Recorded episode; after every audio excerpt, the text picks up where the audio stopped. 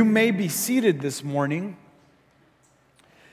as we are in our communion service. Today we celebrate communion and we have this wonderful opportunity to come to Christ knowing that our sins are wiped away. And so I want to set the tone at the end of our message, at the end of this proclamation. We will be celebrating communion together, and so you will be invited to join us in that. The service has not ended at the end of the sermon, but I'm just prep- prepping you for what's about to happen. But I want you to turn with me to John as we continue on our study in the book of John, chapter 5. And by way of summary, Jesus has called to the stand or to the witness stand two previous witnesses. And if you've been taking notes, you've been able to identify them. One as God the Father, who witnesses to Christ, and two, John the Baptist, who also witnessed to Christ. What these two witnesses have taught us up until this point is that the Father is the power behind the message of Jesus Christ. And two, that those who testify should testify or witness in the model or in the example of John the Baptist, who, first and foremost, had integrity. Secondly, he pointed people to Christ and away from himself he didn't receive the glory. And thirdly, he did it with courage. We saw last week that John the Baptist was beheaded, his head was taken off because of the courage he had to speak about Jesus Christ. Now, this is important because as we sit here, the world is falling apart as we sit here, all of our surroundings are in chaos. And so, what is the church to do? Well, the church is to do one thing and one thing well it is to preach the gospel of Jesus Christ. Because it is only in that gospel that those outside of the church will find life. You know as well as I do that there is many tries or many attempts to fulfill the need of every person's soul. Some find it in money, some find it in sex, some find it in drugs, some find it in alcohol, some find it in women, some find it in men. There's many attempts to satisfy the needs and the deep longings for our soul. As the writer of Ecclesiastics once said, we have eternity in our hearts. And it's very difficult to satisfy eternity when we are confronted with temporal things or objects. So, as the world looks for a Savior, as the world looks for a Redeemer, as the world looks for something to hold on to, to satisfy their deep longings, the church has one message nothing will satisfy, and nothing will take away sin other than the blood of Jesus. So, as we celebrate the Lord's Supper today, that's one thing that we have to remind, ourselves consistently of, and that's why we do this on a consistent basis. Although we would love to do this weekly, we do this on a monthly basis so that we are fully aware and remember that Christ accomplished something that we could never do. That's why the prophet Isaiah in chapter 53 of Isaiah, he says, By his wounds we have been healed. Now, what does that mean? The, the healing here isn't necessarily or merely a physical healing.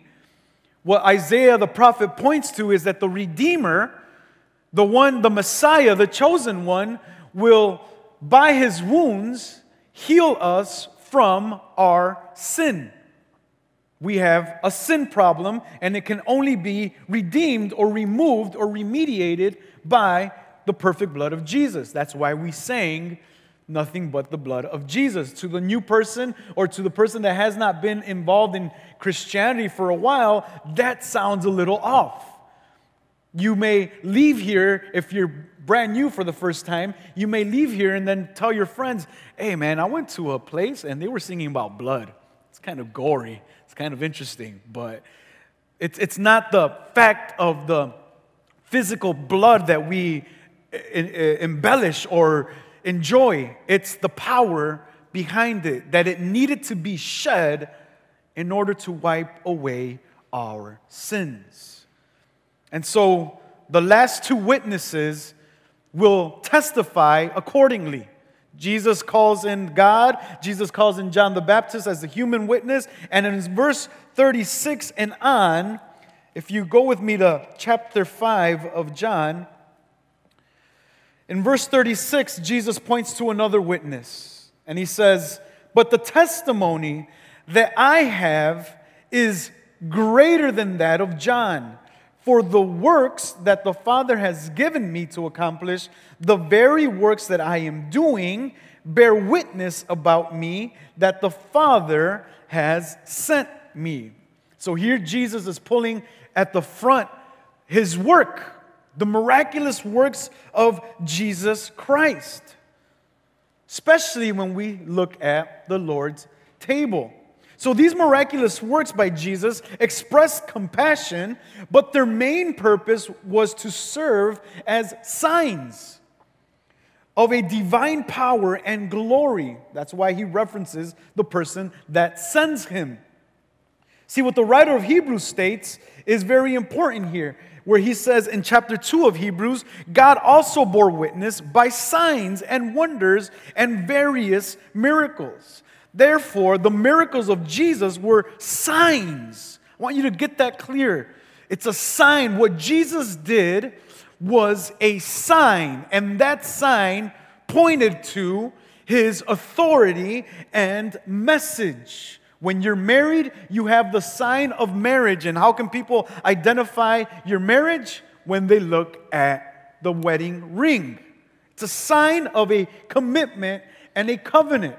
And so, what Jesus does isn't an end in itself, but they are signs, reminding people that the person that can raise the dead, the person that can heal the blind, the person that can heal the sick, has authority to live a perfect life in your place, in my place, in order to forgive us from our sin. You have to remember that God demanded a perfect sacrifice, an unblemished lamb in the Old Testament.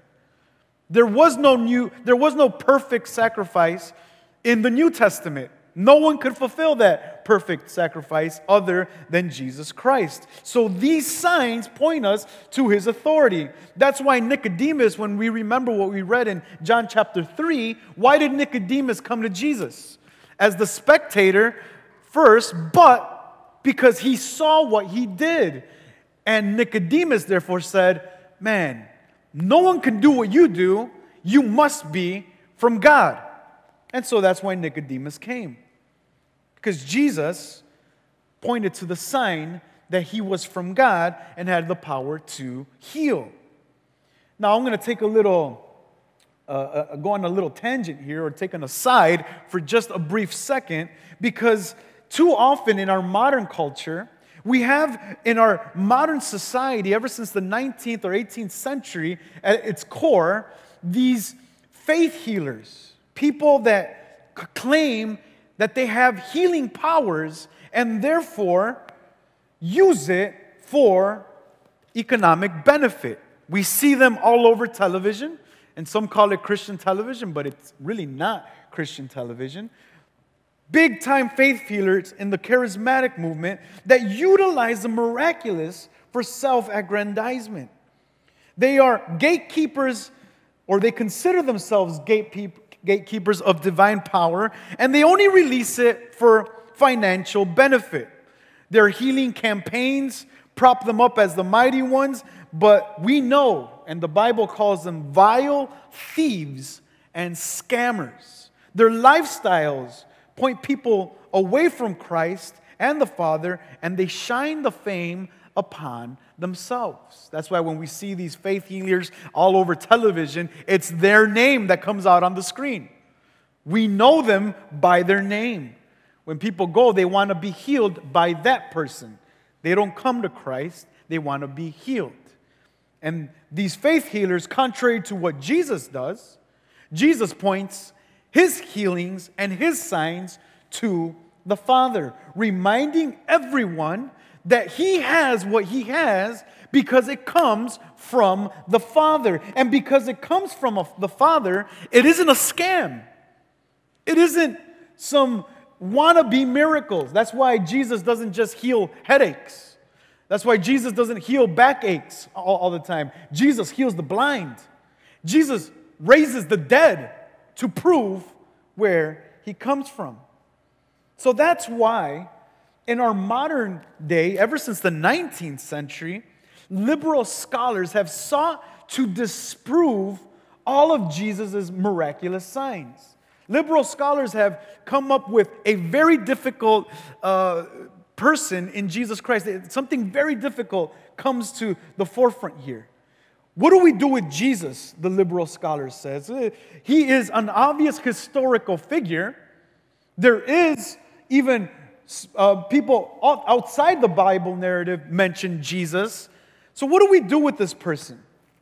And especially all his miraculous claims to divine power. In, in these accounts, the validity in modern, in modern scholars' minds of Jesus' biblical and miraculous accounts are doubtful.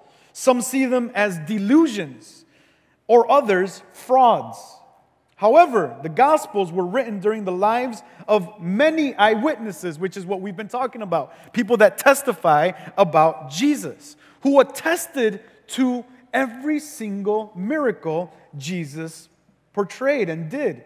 For us to deny these claims would be to deny the Gospels themselves. It's interesting. A New Testament commentator, Richard Phillips, tells the story of Simon Greenleaf. Now, who is Simon Greenleaf? Simon Greenleaf is the founder of, one of the founders of Harvard Law School. How many of you have heard of Harvard Law School? How many of you want your kids to go to Harvard Law? So, Harvard Law School, and he writes a three volume book called The Treatise on the Law of Evidence. And this three volume treatise is the foundation for legal practice, even in America today. So lawyers have to read this book. And he seeks, he seeks out to disprove Christianity by applying his rules of evidence to the four gospels. But what happens to Simon Greenleaf? That as he tries to disprove the gospels, he ends up accepting the claims of Christ and becoming a Christian himself. He was especially persuaded by the way in which the disciples proclaimed the entire ancient world the resurrection of Jesus Christ, of which they claimed eyewitnesses, even at the cost of their own lives. So Simon Greenleaf was like, this is this can't be. Why would people give their lives for something that is fake? And so hear what Simon Greenleaf says. Uh, there's a brief quote, so bear with me as I read this, but I really want you to pay attention to what this Harvard Law founder says about Christianity. And he says this, and I quote Their master had recently perished as a malefactor by the sentence of a public tribunal. The laws of every country were against the teachings of the disciples. The interests and passions of all the rulers and great men in the world were against them. The fashion of the world was against them. Propagating this new faith, even in the most inoffensive and peaceful manner, they could expect nothing but contempt, opposition, revelings, bitter persecution, stripes, imprisonments, torments, and cruel deaths. Yet this faith they zealously did propagate. And all these miseries, miseries they endured undismayed, nay, rejoicing. The annals of military warfare afford scarcely an example of the like heroic constancy, patience, and unflinching courage. It is therefore impossible that they could have persisted in affirming the truths they have narrated had not Jesus actually risen from the dead, and had they not known this fact as certainly as they knew any other fact. End of quote. See, what he realizes is that these eyewitnesses had evidence to support their claim. Because in most cases, many who did support their claims ended up dead. See, the first half of the Gospel of John is commonly known as the book of signs. We've studied this at the beginning when we started our journey in the Gospel of John. The first 12 to 13 chapters are signs that Jesus does to prove his identity. And they are recorded first from the turning of water into wine to the last one, which was the raising of Lazarus. Each miracle, therefore, confirms his deity and inspires faith in those who saw the signs. No one can claim that unbelief is justified by a lack of evidence. Ultimately, these signs point people to the one who enables Jesus to do so, which is the Father. So, this is why it's important. When Christianity is on trial in our 21st century culture, we say, well, we have no signs.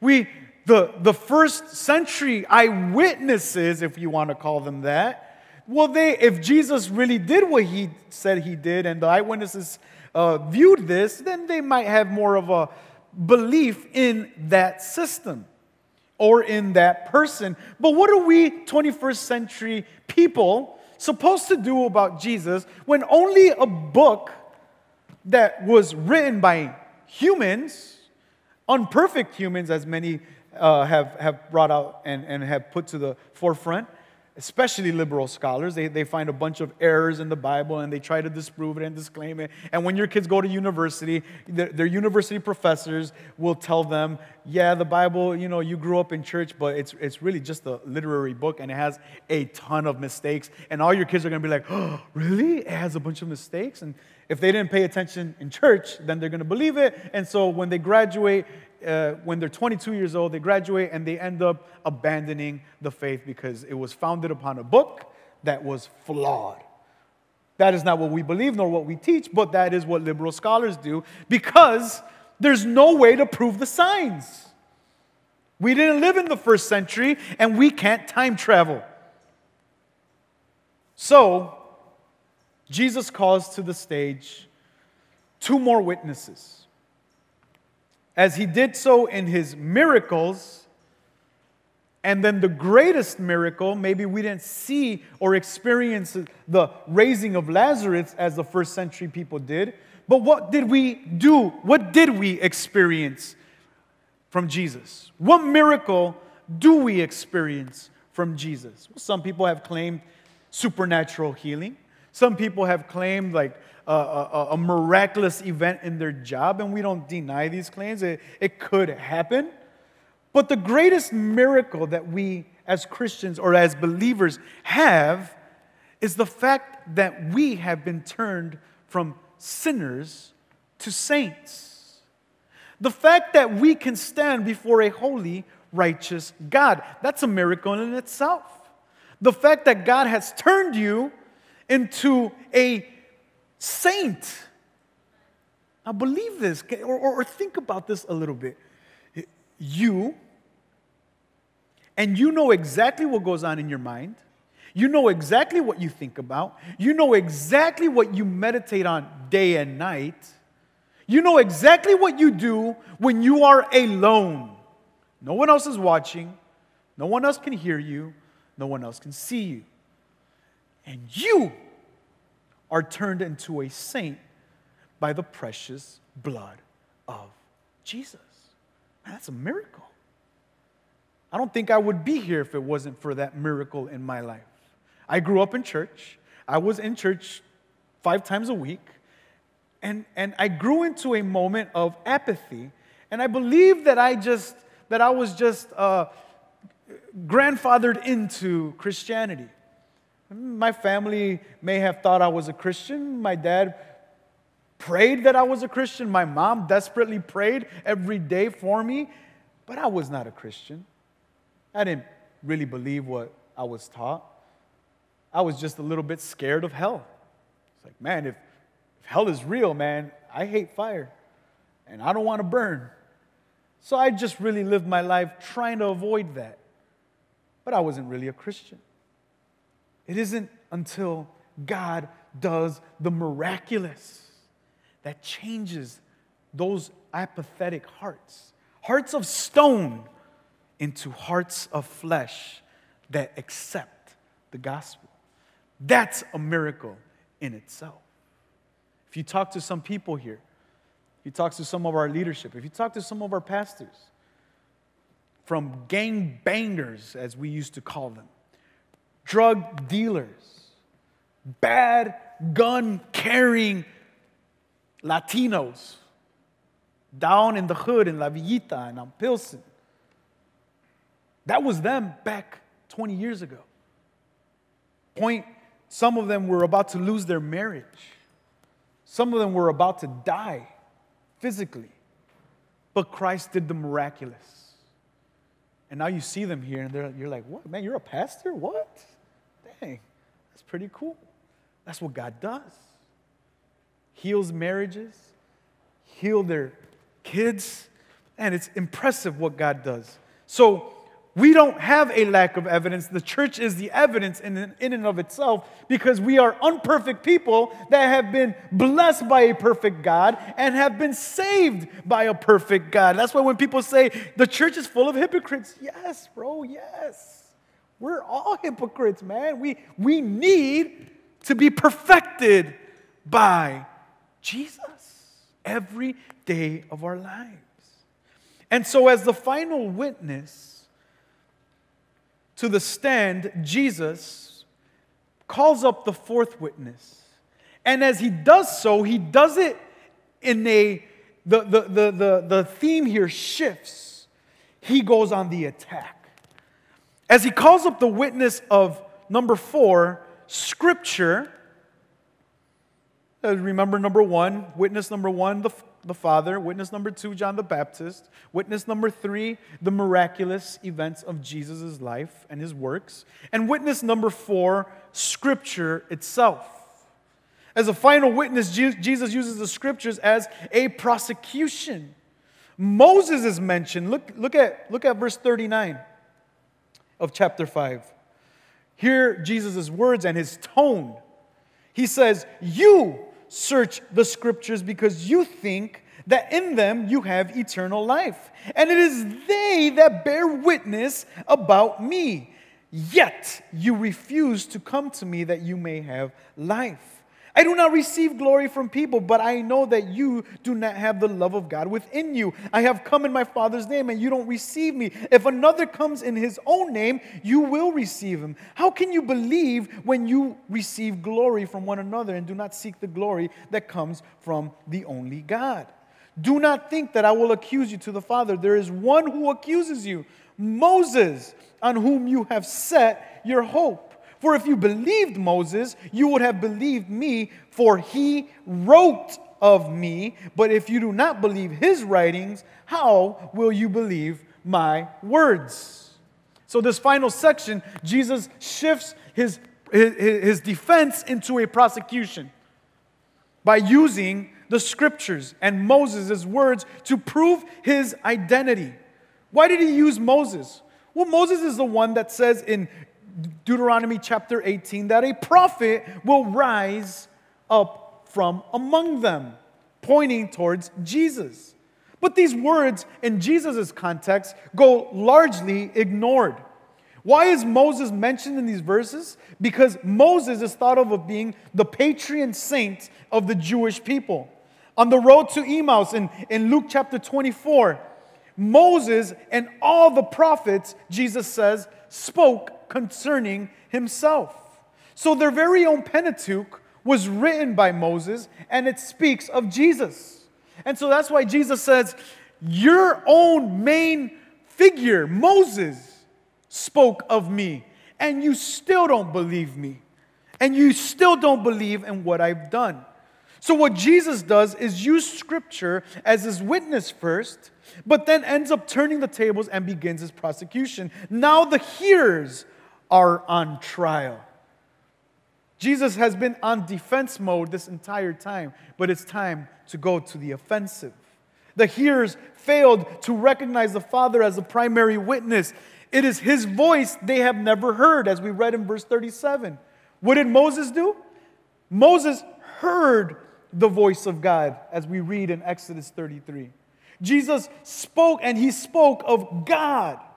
And so Jesus speaks the word of God, as we read in John chapter 3, and the Jews are unable to identify these words as God's voice. Therefore, they are not true followers of Moses because they can't even hear the voice of God in Jesus. So, Moses, instead of being their friend or the person that they could seek refuge in, as they often thought and often claimed, Moses, Jesus says, becomes your accuser. The one that you seek help and the one that you feel is going to have your back, well, he won't have your back because he's accusing you since he has already spoken of me. Because they didn't believe in what he wrote, they become accused, and Jesus puts them on trial. See, the scriptures are what point to the life giver. Scriptures aren't the end in themselves, but they show us who gives life. That's why there could be so many scholars and, and great, great minds that study the Bible and be so far from God because it becomes only a literal, liter, literary device. There's so many out there like that. Even in my seminary, there was so many people that I often thought like, wow, and they're not even Christian. There's some commentaries that I read that are amazing, but they're written by liberal scholars. And you're like, how does this happen? Because they think that by the study of Scripture, they'll find life, but they miss the main point. They miss Jesus, who is life. Friends, that's what we've always been asking. What do you do with Jesus?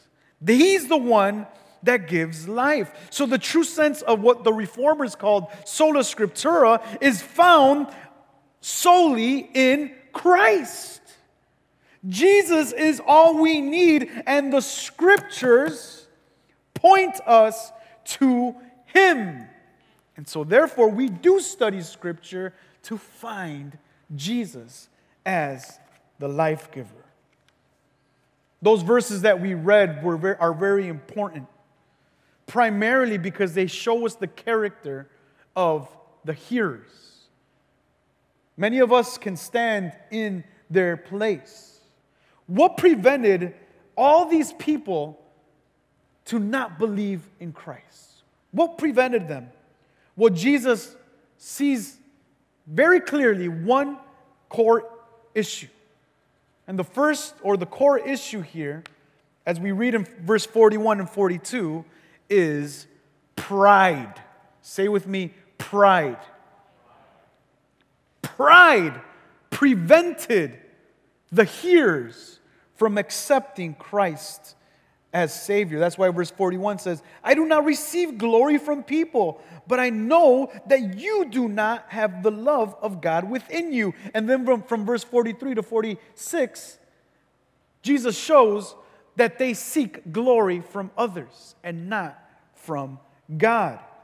The Jews desired the praise of many. Contrary to what Jesus said, he did not accept human testimony or human praise, especially when it came at the expense of praise from God. They had no real love for God because they loved themselves. They desired human praise instead of God's praise. And this prevented them from accepting the scriptures. The character of the opponents are, are clearly outlined, and in verse 44, eh, he, Jesus says, I know you. Those are some scary words because those very words speak now into your life. And Jesus says to all of us standing here and sitting here, I know you. And the opponents, their character are highlighted. They do not see God. They do not hear God. They do not know God. And they do not love God.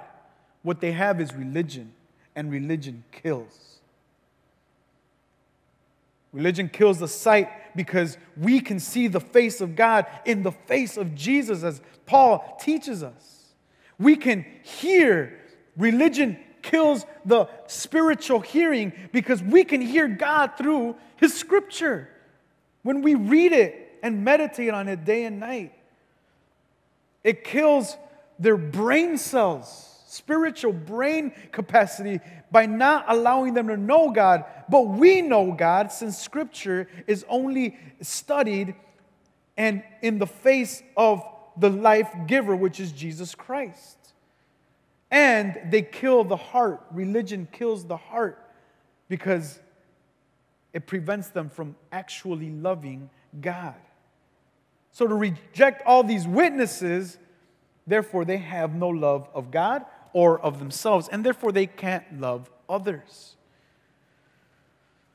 Every opponent in Jesus' position has no excuse now. There isn't any excuse for you and for me. Today, what is your excuse for rejecting Jesus? Ah, well, I don't really believe God. Okay, that's the first witness.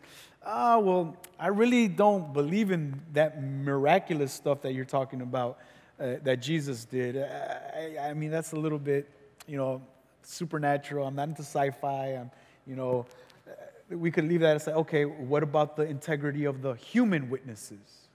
Oh, well, Christians, yeah, I met a lot of Christians in my life, and they're all money hungry and they're all hypocrites. They cheat on their wives and uh, they're, they're phony witnesses.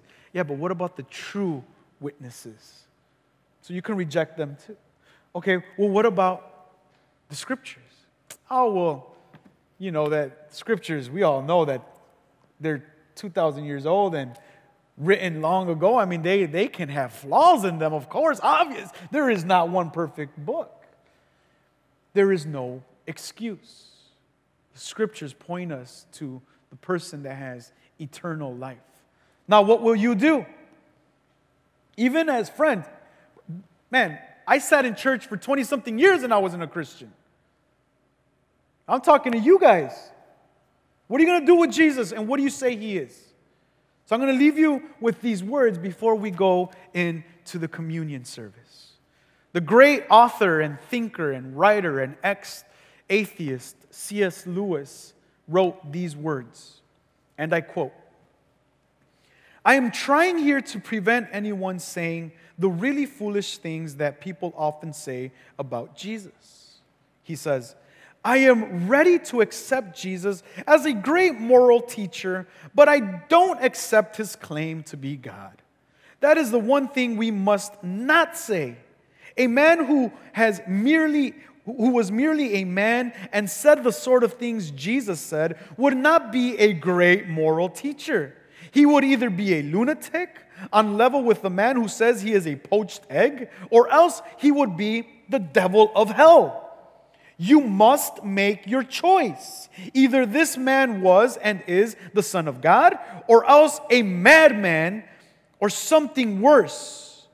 You can shut him up for a fool, you can spit on him and kill him as a demon, or you can fall at his feet and call him Lord and God.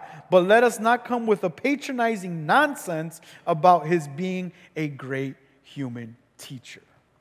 So, friends, I leave you with these same words that C.S. Lewis left you with. What are you going to say about Jesus? I'm going to ask you to stand.